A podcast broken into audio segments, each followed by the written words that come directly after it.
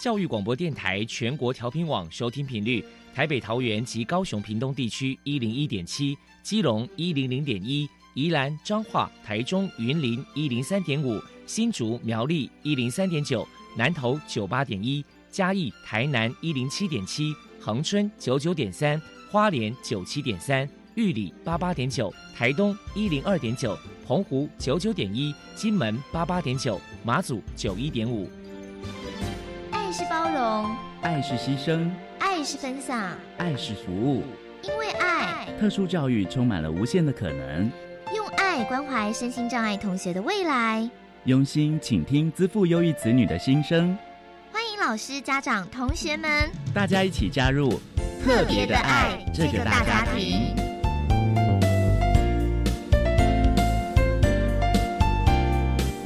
本节目由教育部学生事务及特殊教育司指导，国立教育广播电台监制，欢迎收听。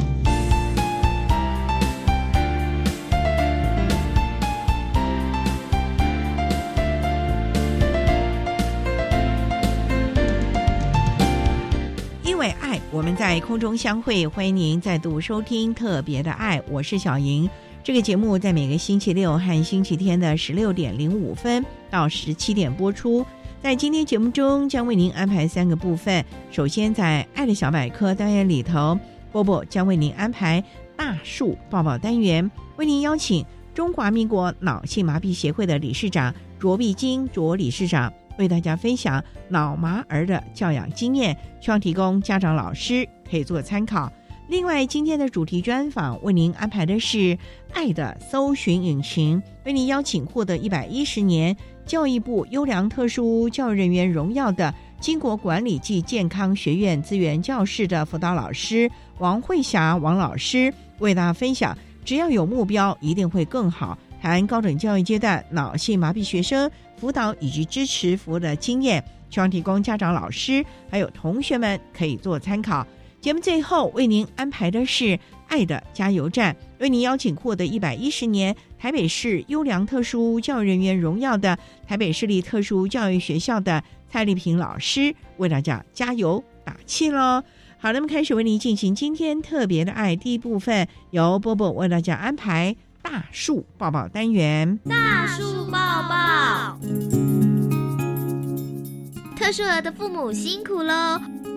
我们将邀请家长分享教养的技巧、情绪舒压、夫妻沟通、家庭相处，甚至面对异样眼光的调试之道。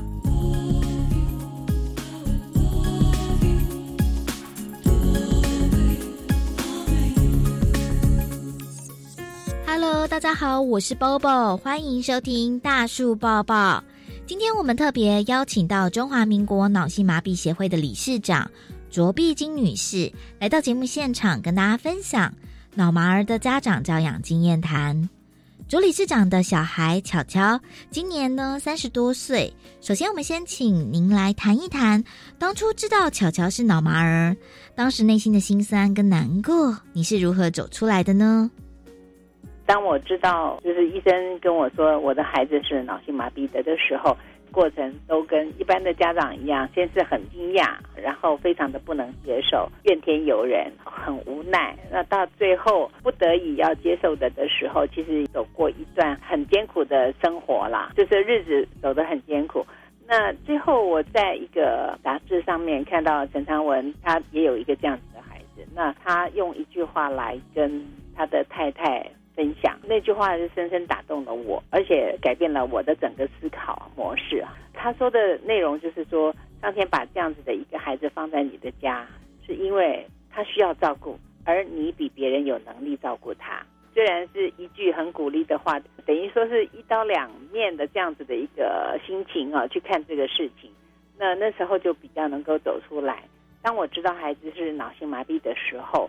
其实我大概有半年的时间不太敢走到外面去，没有人会知道你家里有一个脑麻的孩子。可是那个心情就是很害怕人家问我孩子的状况，也很害怕去回答这样子的一个问题。整个家庭大家都很关心，亲戚朋友也都非常的关注这个议题。所以他们会常常问我说：“现在好一点没有？”那早年我们对这样子的一个讯息是非常的贫乏的，所以也不知道状况怎么样。不过我那时候都回答他们说：“很快就会好了。”我想那时候，因为对于这样子的一大家的关心，也是觉得一种包袱，也是一种压力，所以回答的也都很不假思索的，只是希望你们不要再问了这样子的一个状况。走出来其实要花很多的时间哈，虽然说的时候是很快，大概因为这样一句话改变了你的思考模式，那改变了你的心情，那但是那个中间走过的那样子的一个路程，还是蛮心酸的哈。主理事长为了巧巧投入了许多的心血跟努力，请教一下主理事长，当初有寻求哪些组织机构的帮忙呢？刚好我们协会是满了三十年，那也就是说，我的孩子在两岁的的时候，我们成立了这样子的一个协会。那成立这样一个协会的原因，也是我前面找不到这样子的组织，没有人跟我们讲带怎么样带这样子的小孩，未来的预后可能会是怎么样。我们要注意哪一些事情？我们可以做哪一些事情？其实那时候没有这样子的机构，连第一线的小儿科的医生对于脑性麻痹都蛮陌生的，所以其实花了很多的时间摸索，也花了很多的时间在收集资料，真的是很辛苦，因为那时候没有组织嘛，也对这种事情是很贫乏的，所以没有人介绍这样子的组织给我们。在教养巧巧的过程当中，周理事长表示，遇到最大的考验是，每一个脑麻的孩子的状况都没有是一模一样，因为他是大脑受伤的关系。那受伤的区域并不是你能够去解读说他哪一个区域受受伤，哪一个区域没有受伤，你那时候没有办法解读。那是后来他发展的过程里面，哪一些比较迟缓，那哪一些是一般正常的这样子，你才会知道他哪边是受损。在那个时候，根据联合国世界组织的这样子的一个统计，就没有两个脑麻的孩子是一模一样的。那刚好我的孩子他的 mental 没有受伤，也就是说他的智力是正常的。因为智力正常，所以他可以发现他自己跟别人有什么不相同。所以在这个过程里面，我觉得最大的考验就是他的整个心理建设，他的自我接纳。在我们当年，因为也没人带，也没人说你可以怎么做会对孩子跟家庭的状况会比较好，所以完全是自己摸索。那在这一块，呃，我自己摸索的很辛苦。那从刚开始啊，非常的过度的包容他，或者是根本就是以他为整个家庭的中心，就大家都朝着他。所以在这样子的过程里面，也养成了他比较以自我为中心这样子的一个状况。虽然后来。自己也发现这样子的状况并不是很健康的，也一直在做调整哈。可是有一些事情是你当下没有处理好的，到后来能不能修正，是一个蛮大的一个问题。虽然现在也跟一般人一样，逐渐的变好了，但是如果我们早年就知道怎么样用什么态度来教养这样子的孩子的时候，我相信他会更好。这个是我觉得带他最辛苦的地方，就是他发现他跟别人不一样，然后要做调整的这个部分。接下来，我们请您来谈一谈巧巧与兄弟姐妹的相处互动，您的教养诀窍是什么呢？我想，爱不偏颇是蛮困难的一件事情，因为巧巧的姐姐大他九岁，那弟弟小他一岁，所以我们在带巧巧的这样子的过程里面，哈。其实刚开始，我刚刚有提过，自己因为是摸索过来的，一开始的时候其实并不是非常的知道怎么带，也可以说是不是很健康的带法我们那时候是他有求必应，就是他要求什么，我们都一定会满足他的欲望，也期待姐姐跟弟弟都能够配合，反正就是以他为中心这样子。当然一路走来也学习非常非常的多，那也知道这样子的对待，其实对他跟对我们。跟对整个家庭还有手足来说都不是健康的，那也慢慢在调整。那所幸就是姐姐跟弟弟哈都能够体谅，而且他们也调整的蛮快的。当然中间也发生过一个过程，就是说我们自己有承认自己是能力不足的，那也有跟姐姐跟弟弟说明，那也有跟他们道歉过，花了那么多的时间在小乔的身上，那让他们在过程里面有一些疏失哈。我想后来是自己比较能够面对这样子的事情，而且也比较知道健康的做法，那就是很诚恳的跟他们。说明跟道歉，也希望他们可以知道我的困难在哪里，那我担心的事情是什么。那希望大家能够协力合作，让这条路走得比较顺畅。再来，我们请您分享，巧巧有没有做过一些让你觉得窝心感动的故事呢？因为他的时间跟他的朋友的对象哈，并不是像姐姐跟弟弟那么样的多元，而且数量比他多很多。相对的，他其实会花很多的时间关心我。当然不表示说，呃，老大跟这个最小的弟弟不关心，是说他在关心我们的的时候，他是非常的窝心，没有间断的。譬如说，他每天中午都会打电话给，就说你吃饱了吗？工作很忙碌的时候，不要忘了吃饭呐，哈，不要忘了找个时间休息呀。这个事情是他从来没间断过的。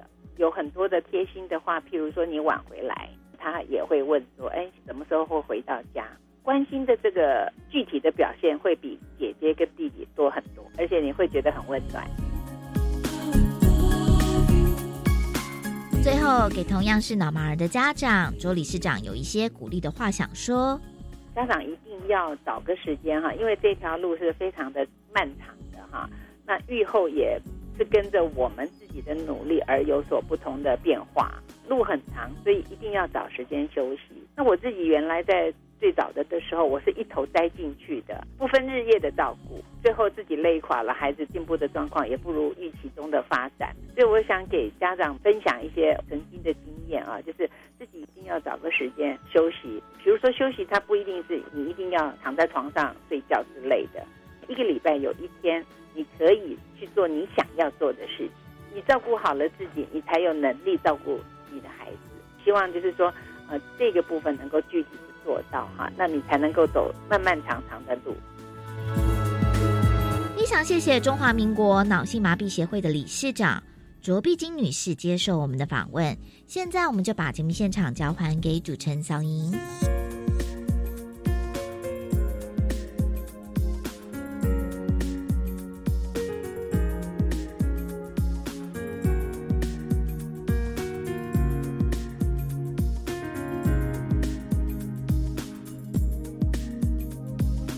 谢谢中华民国脑性麻痹协会的卓碧金理事长以及波波为大家说明了脑麻儿的教养经验，希望提供家长老师可以做参考喽。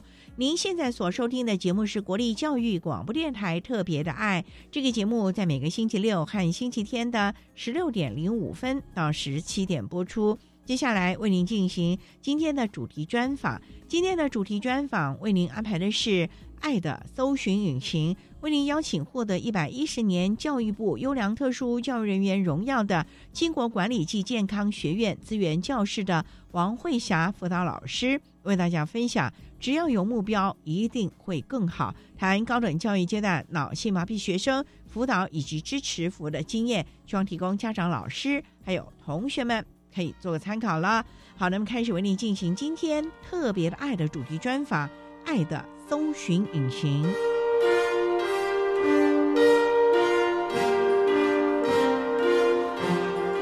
爱的搜寻引擎。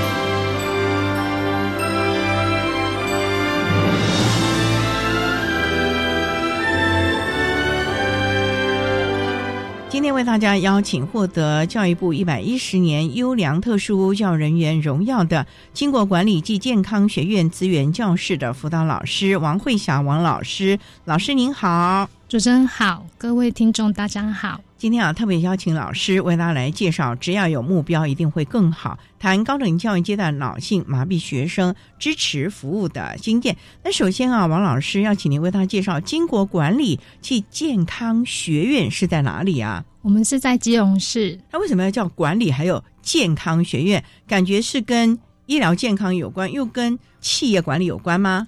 是我们的学群有健康照护、观光参旅跟民生应用。哇，嗯，这么多啊！学校大概成立多久了？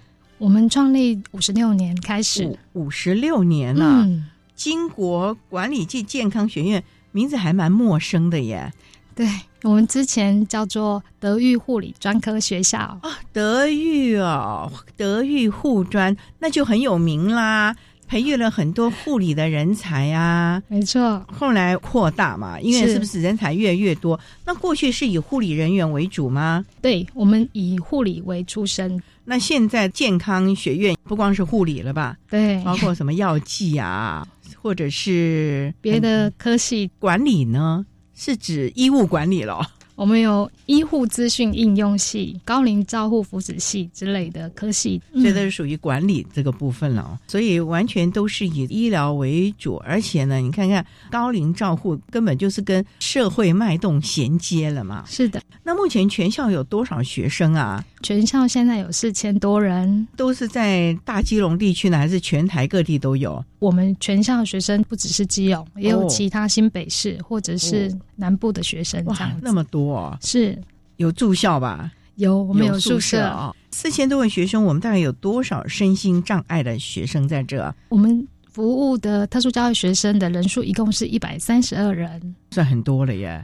那你有几位辅导老师啊？我们一共有五位，这一百多位，所有的障碍类别都有了，除了发展迟缓，没错，站在各个系所喽。是的。我们有多少脑性麻痹的学生啊？目前统计是六位，就有六位哦。是那他们会在什么系啊？我们有医护资讯应用系、高服系，有口味系，还有健康产业管理研究所。口味就是口腔卫生了。对，那他们的障碍状况是轻度喽。不一定呢。可是你看，像口腔卫生怎么来？手部的一些技术类需要去协助，他们是可以的。只要相关的辅具啊，就可以帮忙了，没错，稳定他们的手的抽蓄啊。学生的手的功能还不错，那他们是经过我们的大专甄试来的吗？有些是透过真实，有些是一般管道，所以他们的学业成绩应该都还不错了哦。还不错。不过，那你们的无障碍设施如何啊？因为五十六年的学校了，基隆又是多山，你们在山坡吗？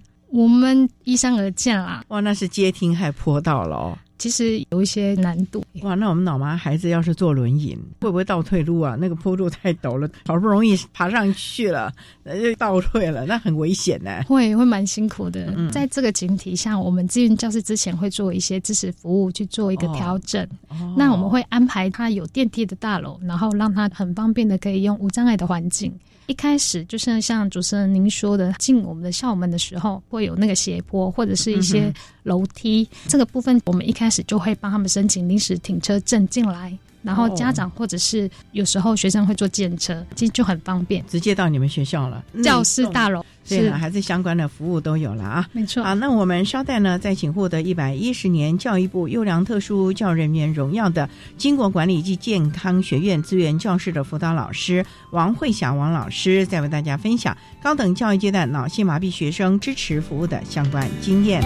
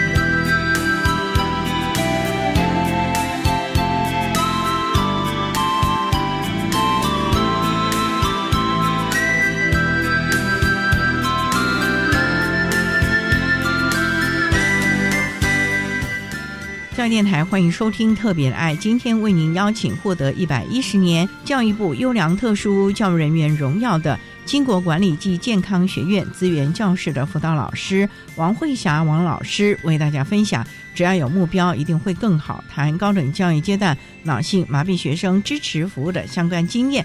那刚才啊，王老师为了简单的介绍了金国管理及健康学院的相关资讯。那想请教王老师，您从事我们资源教师辅导工作大概多久了？快迈向十四年，十四年了。你当初就是辅导呢，还是心理咨商，还是特教？我当初是幼保科系，可是我们嗯这是大专生哎、对啊，后来觉得在助人工作有一些责任感跟很深的使命感。后来上一些社工师的学分班之后，考上我们的社工师证照。这不简单嘞。我想请教，像社工师的背景哦，能够提供我们特教的孩子什么样的资源呢？因为大家都说社工是整合啊，感觉好像都是在机构啊，或者是在医院。如果中低收入户经济困难，就会请他去社工室看帮忙了。那您在我们资源教室，这个好像不太需要吧？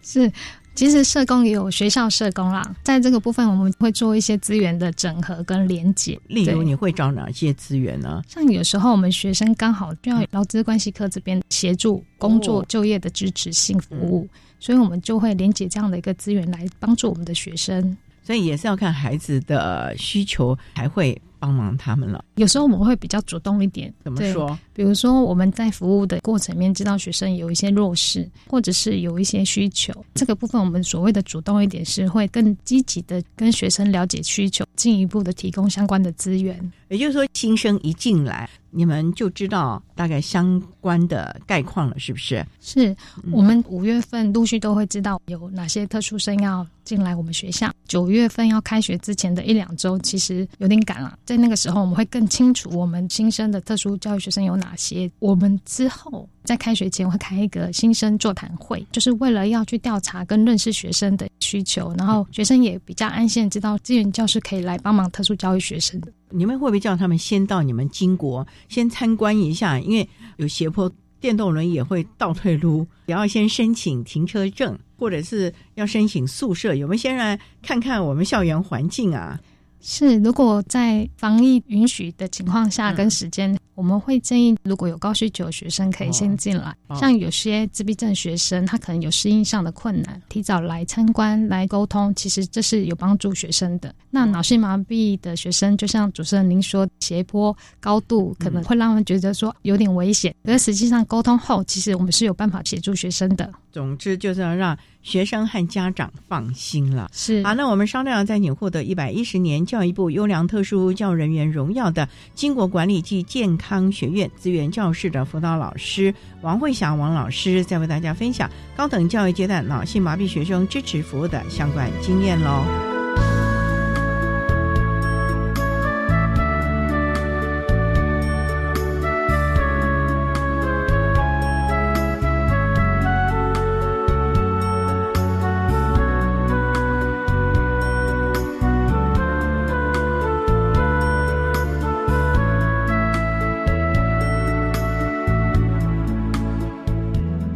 各位听众朋友，大家好，我是一百一十一学年度身心障碍学生升学大专校院甄试承办学校国立中央大学教务处招生组的组长王友胜，在这里跟大家说明一百一十一学年度身心障碍甄试的重要日程。我们会在一百一十一年一月十七号寄发准考证。学科考试的日期是在三月二十五号到三月二十七号，术科考试的日期是在一百一十一年的三月二十八号，寄发成绩单的日期是在一百一十一年的四月二十五号。网络选填志愿是在一百一十一年的五月四号上午九点开始，到一百一十一年的五月十一号下午五点。这边也再次提醒大家，选填完成以后，请务必要按下确认键。以上各位有任何的问题，都欢迎向国立中央大学教务处招生组洽询，电话是零三四二二七一五一转五七一四八到五七一五零。谢谢大家。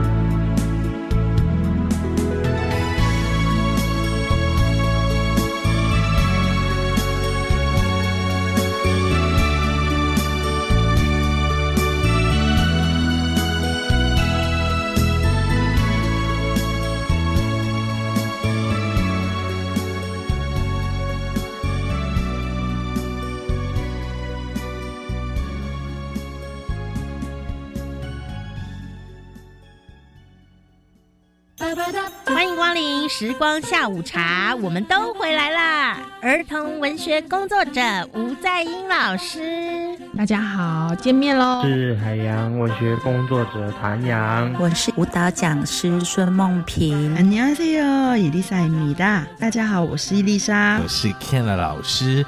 每个礼拜一到礼拜五下午三点十分到四点，店长佳丽准时开店。 这篇文章写得很棒，引用到毕业论文好吗？依据学位授予法，论文作品、成就证明或是书面报告、技术报告或专业实务报告等，如果有造假、变造、抄袭、由他人代写或其他舞弊情事，学位应予撤销。所以呀，在引用时要特别注意。记得老师说，写论文要整合成自己的文字，并且要注明出处。对，自律自重。以上广告是由教育部提供。Hello，大家好，我是李千娜。岁末家家团圆，清寒老人更显孤独无助。一份尾牙年礼，一份平安红包。华山基金会邀请你们一起传递温暖，送爱助老。爱心专线零二二八三六三九一九零二二八三六三九一九。管那么的水，落嘎西木啊！大家好，我们是欧开合唱团。您现在收听的是教育电台。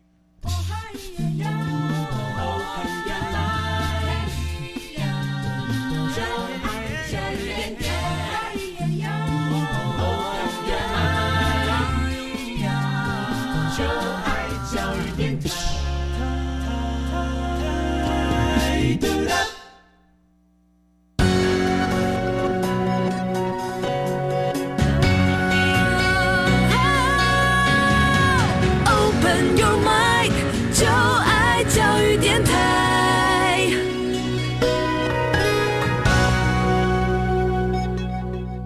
电台欢迎收听《特别的爱》这个节目，是在每个星期六和星期天的十六点零五分到十七点播出。今天节目为你邀请获得一百一十年教育部优良特殊教育人员荣耀的经国管理暨健康学院资源教师的辅导老师王慧霞王老师，为大家分享。只要有目标，一定会更好。谈高等教育阶段脑性麻痹学生支持服务的相关经验。刚才在节目的第一部分，王老师为他简单的介绍了经国管理暨健康学院的相关资讯，以及提供我们声音障碍的学生相关的支持服务啊。针对我们的脑性麻痹，刚才王老师你有特别提到了，会让孩子们先到。学校来看看硬体的设施啊，软体的设施啊，等等的，那就先谈。如果这个孩子要住校，是不是为他们保留了宿舍的床位呢？是我们曾经有一位脑性麻痹的学生，有可能需要住宿。社监就是我们的生活辅导员，就会协助他，协助他什么嘞？就是有关住宿的相关事宜，还有依照学生的一些需求做一些调整，比如说床位的高低啊。因为我们一般的床位可能比较高，需要爬楼梯，针对特殊生就会安排不需要爬楼梯的床位。你们一间寝室几个人呐？一间寝室大概差不多六个人，六个人哦，那很多嘞。对，可是我们特殊生就会安排不要那么多，可能就只有两个或三个。那他们的浴室呢，也要去跟大家一起公共吗？不用，他刚好安排在我们的宿舍里面，就套房式的吗？是的。哦，那也就是为他们特别量身定做，适合他们的场域了嘛？那除了宿舍的问题，那像学校坡度啊，甚至于教室，例如说他的系共同科目了。必修课啦，像英文啦，又要去你们资源教室，又要去学生餐厅，还蛮多地方的路线，你们有先帮他勘察过吗？有，其实我们每年总务处都会针对无障碍的环境做一些调整跟勘察，逐年的修整。那你们的脑麻的孩子都坐轮椅吗？还是也可以用助行器或者用拐杖就可以走的呢？我们脑性麻痹的学生有些是坐轮椅，有些是用助行器，那有一些甚至不需要到辅具，可以走得比较慢，但是还是有办法行走的。可是，那如果跑堂呢？我们知道大学的书都还蛮重的耶。那他从这堂课可能是下一栋哦，也可能是这层楼到另外一层楼哦。有没有人帮忙？还是要叫他弄个推车？因为我们之前教室有置物柜，或者是线上，如果他有需求的话，也是可以放。对，他在跑堂的时候也就不会有这么多问题了。那你想请教，像这些孩子，你们有先跟系上沟通吗？例如他的位置啊，因为有轮椅的话，可能它的位置要特别大一点呢。可是你要知道，我们现在大学他们的椅子蛮特别的，就是椅子连着那个小小的桌面。一般人像我们这种比较稍微丰腴一点的，挤进去有的时候都有一点困难了，是不是要为它挪出来？那有的也是固定的座椅，全部都钉在地上的。是。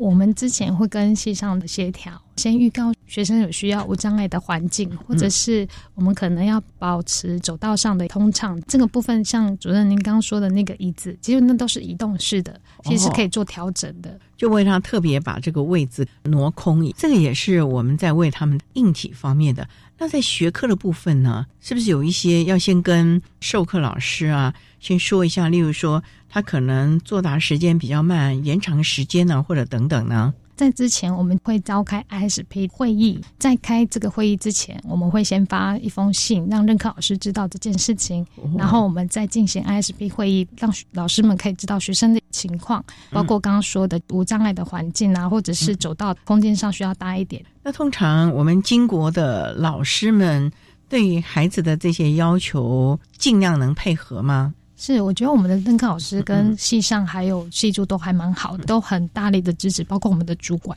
也都蛮支持这群孩子支持服务的部分了。是的。那谈到这个地方啊，您说主管也都很支持。那主管们能够支持些什么？例如说，可能要跨处室的时候，主管会不会帮你们先出来？例如说，可能要跟总务室协调哪个无障碍啦，或者是孩子要减免学杂费啦，或者孩子需要什么什么什么额外的，要跟教务处啊、学务处去协商，是不是你们的主管也都会大家一起互相帮忙了？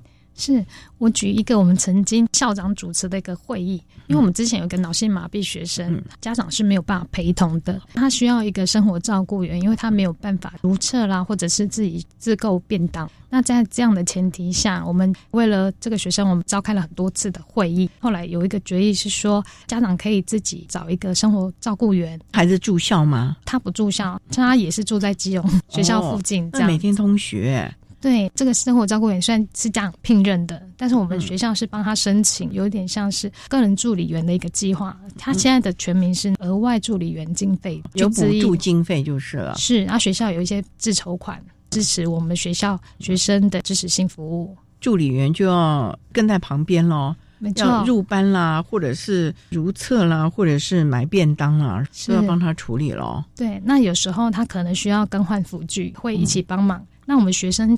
因为他是用脚打字，所以用脚。那他的手呢？他手部功能不好，因为很容易有一些张力。学习辅具就很重要，有特别为他设计了，例如说触控啊，或者等等的咯。对，教育部有三大辅具中心，那我们那时候请辅具中心帮忙做一个评估，让学生可以用脚的方式提供相关的辅具，支持他的学习。这个学生之前在高中教育阶段的时候，是不是也都运用了这些的辅具了呢？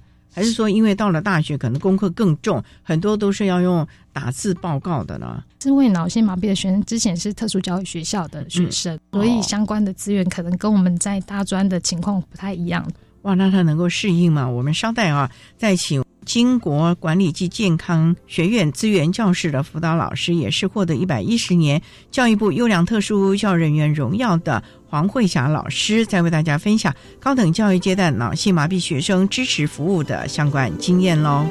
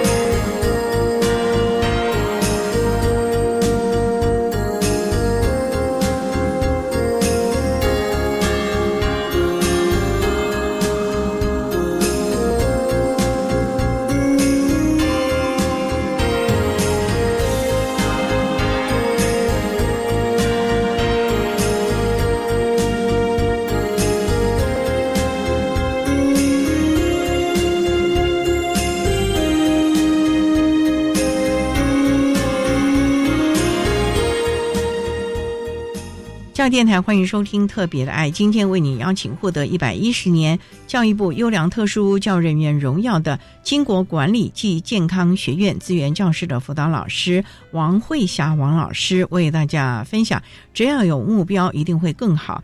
谈高等教育阶段脑性麻痹学生支持服务的相关经验。那刚才啊，王老师为他谈到了金国管理暨健康学院对我们脑性麻痹的孩子提供了各项支持服务啊。不过这十多年来辅导的经验，王老师可不可以为大家来分享？在协助我们脑性麻痹孩子，大概有哪一些的经验可以跟大家分享呢？我们现在协助的一个脑性麻痹的学生，我先以他的案例为说明。因为我们学生行动不太方便嘛，所以自带助行器，所以我们就会安排在有电梯的大楼上下学，还有就是平面移动是方便的，所以在附近上厕所会比较好如厕。再来就是我们会申请骑机车入校的证明。他自己开车哦，没有是家长，有时候家长没有办法载他来学校，或者是放学来接他的时候，他可能叫计程车。那先通报吧，不然大门口不是随便通行，尤其在疫情期间进入学校的，可能还要有一些筛检的证明哦。没错，所以我们事先就先帮学生申请，让警卫可以知道，然后生辅组这边也可以校园安全的管控。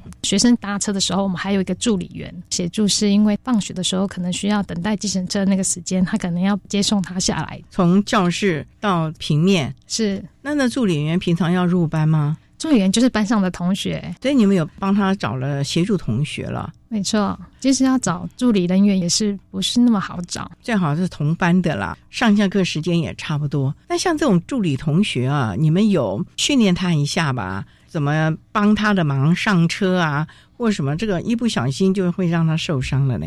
是，都会有一些助理人员的研习会议，事先的时候会先让学生知道学生的情况，比较好去协助。那这个孩子除了有助理员帮他上下车，那还有一些什么呢？那我们其实还有不定期的物谈。物谈是，就是因为学生对于特殊教育学生的身份是没有办法接受，他本身没有办法接受自己是特教生啊。是啊，哇，那就比较麻烦了。所以你们会有咨商师吗？还是由辅导老师跟他谈？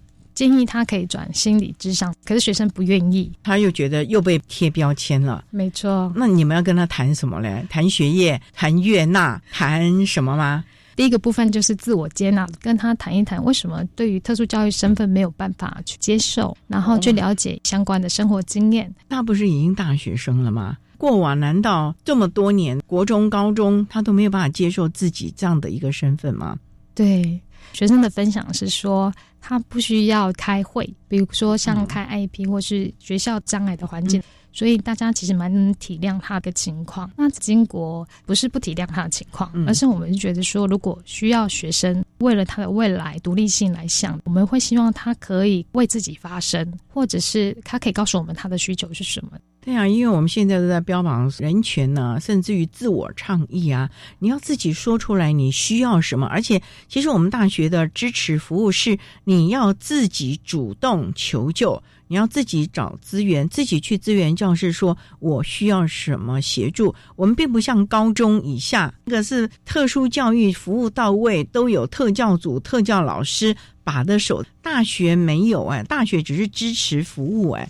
所以你们从他一年级进来就一直要跟他谈谈谈吗？是的，但是学生有时候意愿性也不高啦，他会觉得说，为什么只找我谈，其他人可以悦纳啊？他在这个过程里面，他也很可爱的回应我说，他观察了我三年。他说：“老师，我觉得啊，像我以前都可以逃过，比如说辅导人员找我啊，我可以不做这件事情，我就逃过去。但是我观察你三年多，我发现啊，我好像逃不过，哎，好像都会被抓回来。他之前的辅导老师不是你啊？他之前高中的辅导老师不是，就大学端才是啊。对，所以。”高中的辅导老师或者叫特教老师了啦，在大学的呢就是资源教室辅导老师了。他觉得你不会放过他，就一定要把他拎过来，反正你就是穷追不舍，是不是？是让他无所遁形。真的，那时候我听他分享的时候，我还觉得我这样追他，不晓得那个效果如何。后来。他就说：“老师，我知道我应该要做的，我没有做，好像一定要做到。渐渐的，我觉得他也知道我们其实都是为他好，他也愿意跟我们一起努力。早知如此，就乖乖的，那可能对他自己还更好。不管是学业啦，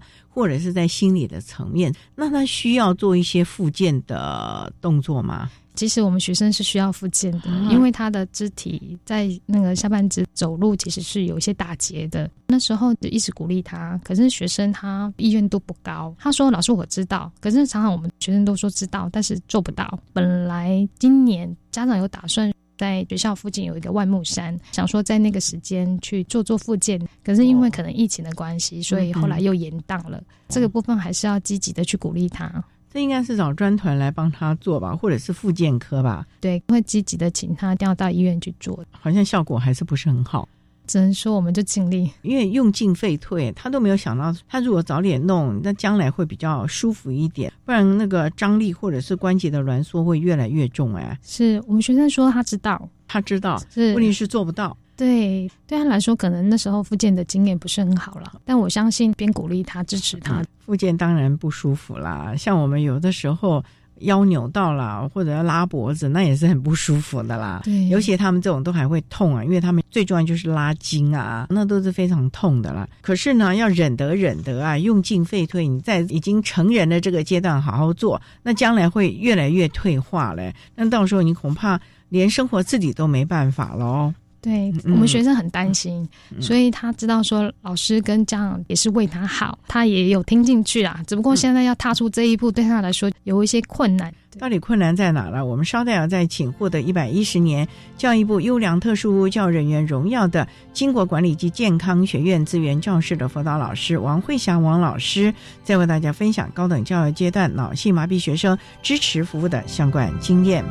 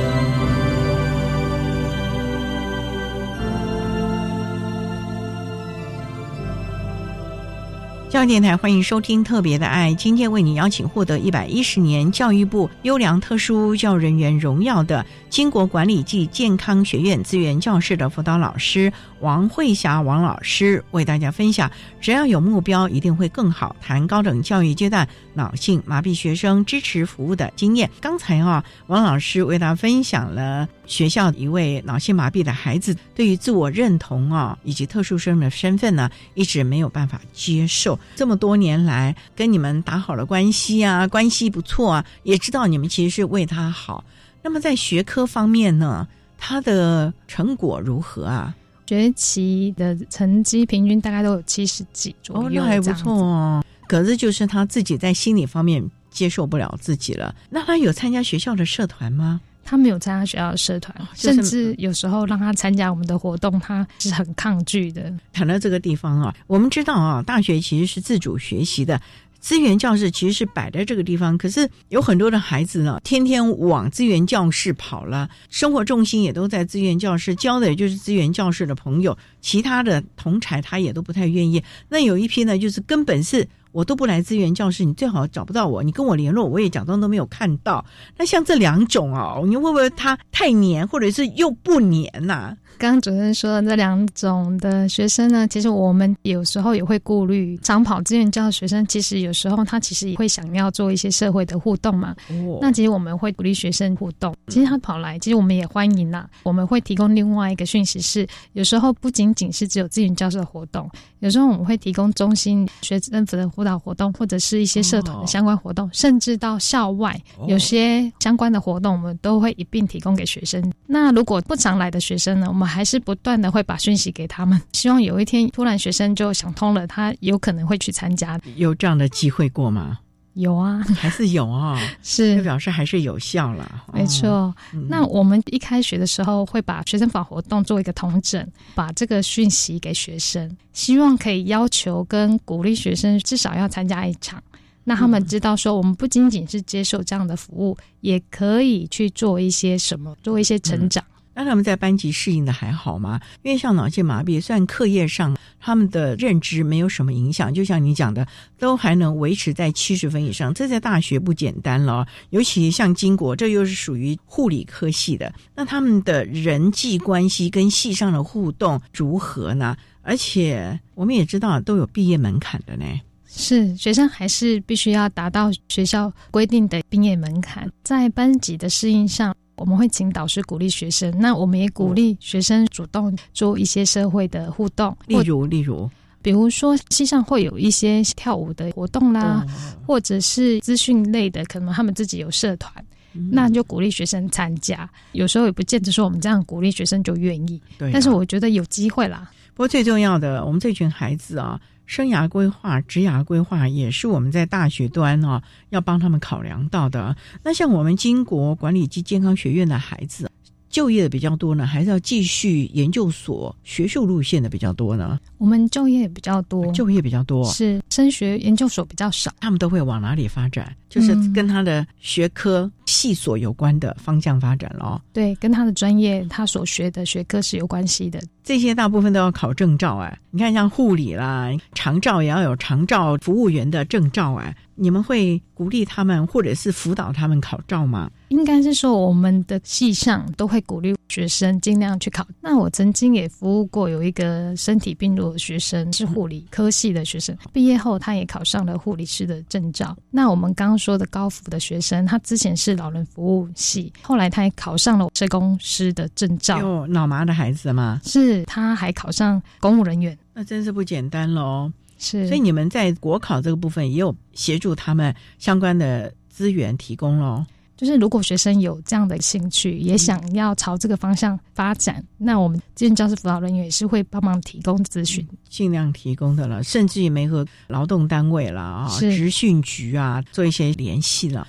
不过谈了这么多啊，老师这么多年的资源教师辅导工作的经验，您认为啊，在高等教育阶段，家长啊还有同学们应该有一些什么样的观念呢？因为这可能是他们最后一个教育阶段了，家长是不是该适当放手？了呢？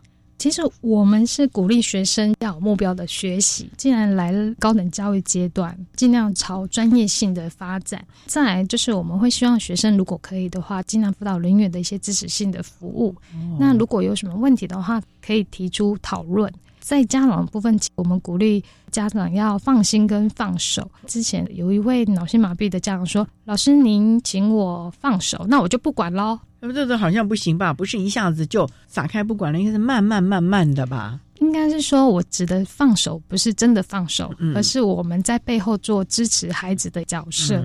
所以那时候有在澄清这样的一个想法。后来这样慢慢的可以理解，说这个放手是我们想要培养我们学生独立，让学生可以感受到我们好多的人在支持他。对嘛？就像我们小时候学走步的时候，爸爸妈妈那长辈还不是也怕的要命，在旁边一副要扶要搀的。跟在旁边亦步亦趋的，一要跌倒赶快就拉着，可是还是要放开来，让你自己去走，否则你根本就学不会走路了。这样的概念其实也就是我们现在所谓的放手，你要慢慢慢慢的来，在背后支持他，让他放心安心，觉得爸爸妈妈都在后面，还有这些的支持的老师啊，一起协助他，他可以安心的尽自己最大的潜力。发挥，觉得这才是我们高等教育阶段很重要的一个块面了。所以呢，我们的学生自己也要知道怎么样的努力，怎么样把自己的优势能力尽量的发挥。因为出了学校，那就是社会，社会职场上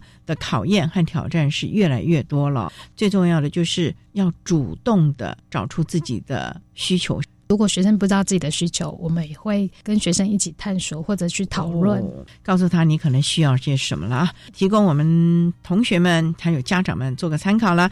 那今天也非常的谢谢获得一百一十年教育部优良特殊教育人员荣耀的经国管理及健康学院资源教室的辅导老师王慧霞王老师，为大家分享了高等教育阶段脑性麻痹学生支持服务的相关经验。非常谢谢你，王老师，谢谢谢谢。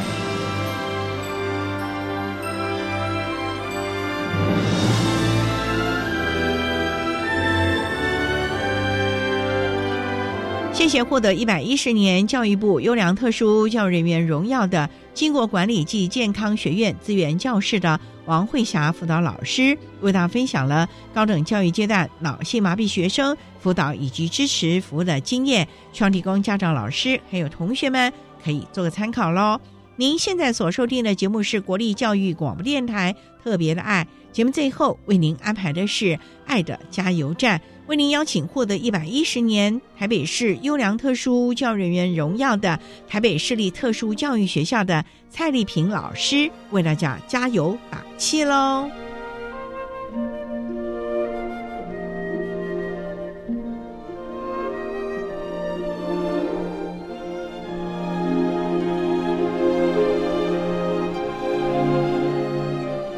爱的加油站。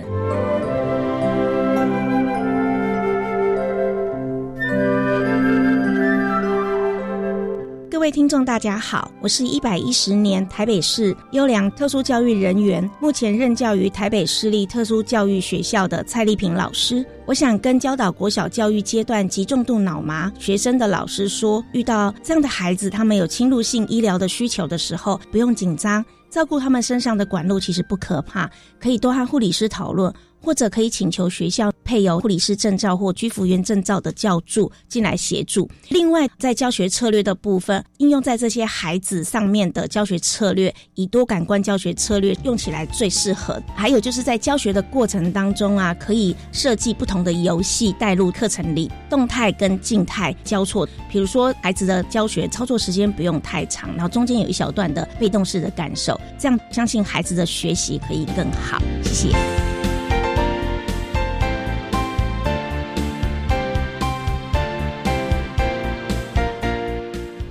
天节目就为您进行到这了，感谢您的收听。在下个星期节目中，为您邀请东吴大学社会工作学系的教授李婉平李教授为大家说明学会自我倡议的能力，谈智能障碍学生自我倡议的学习策略以及注意的事项，希望提供家长、老师还有同学们可以做个参考了。感谢您的收听，也欢迎您在下个星期六十六点零五分再度收听。特别的爱，我们下周见了，拜拜。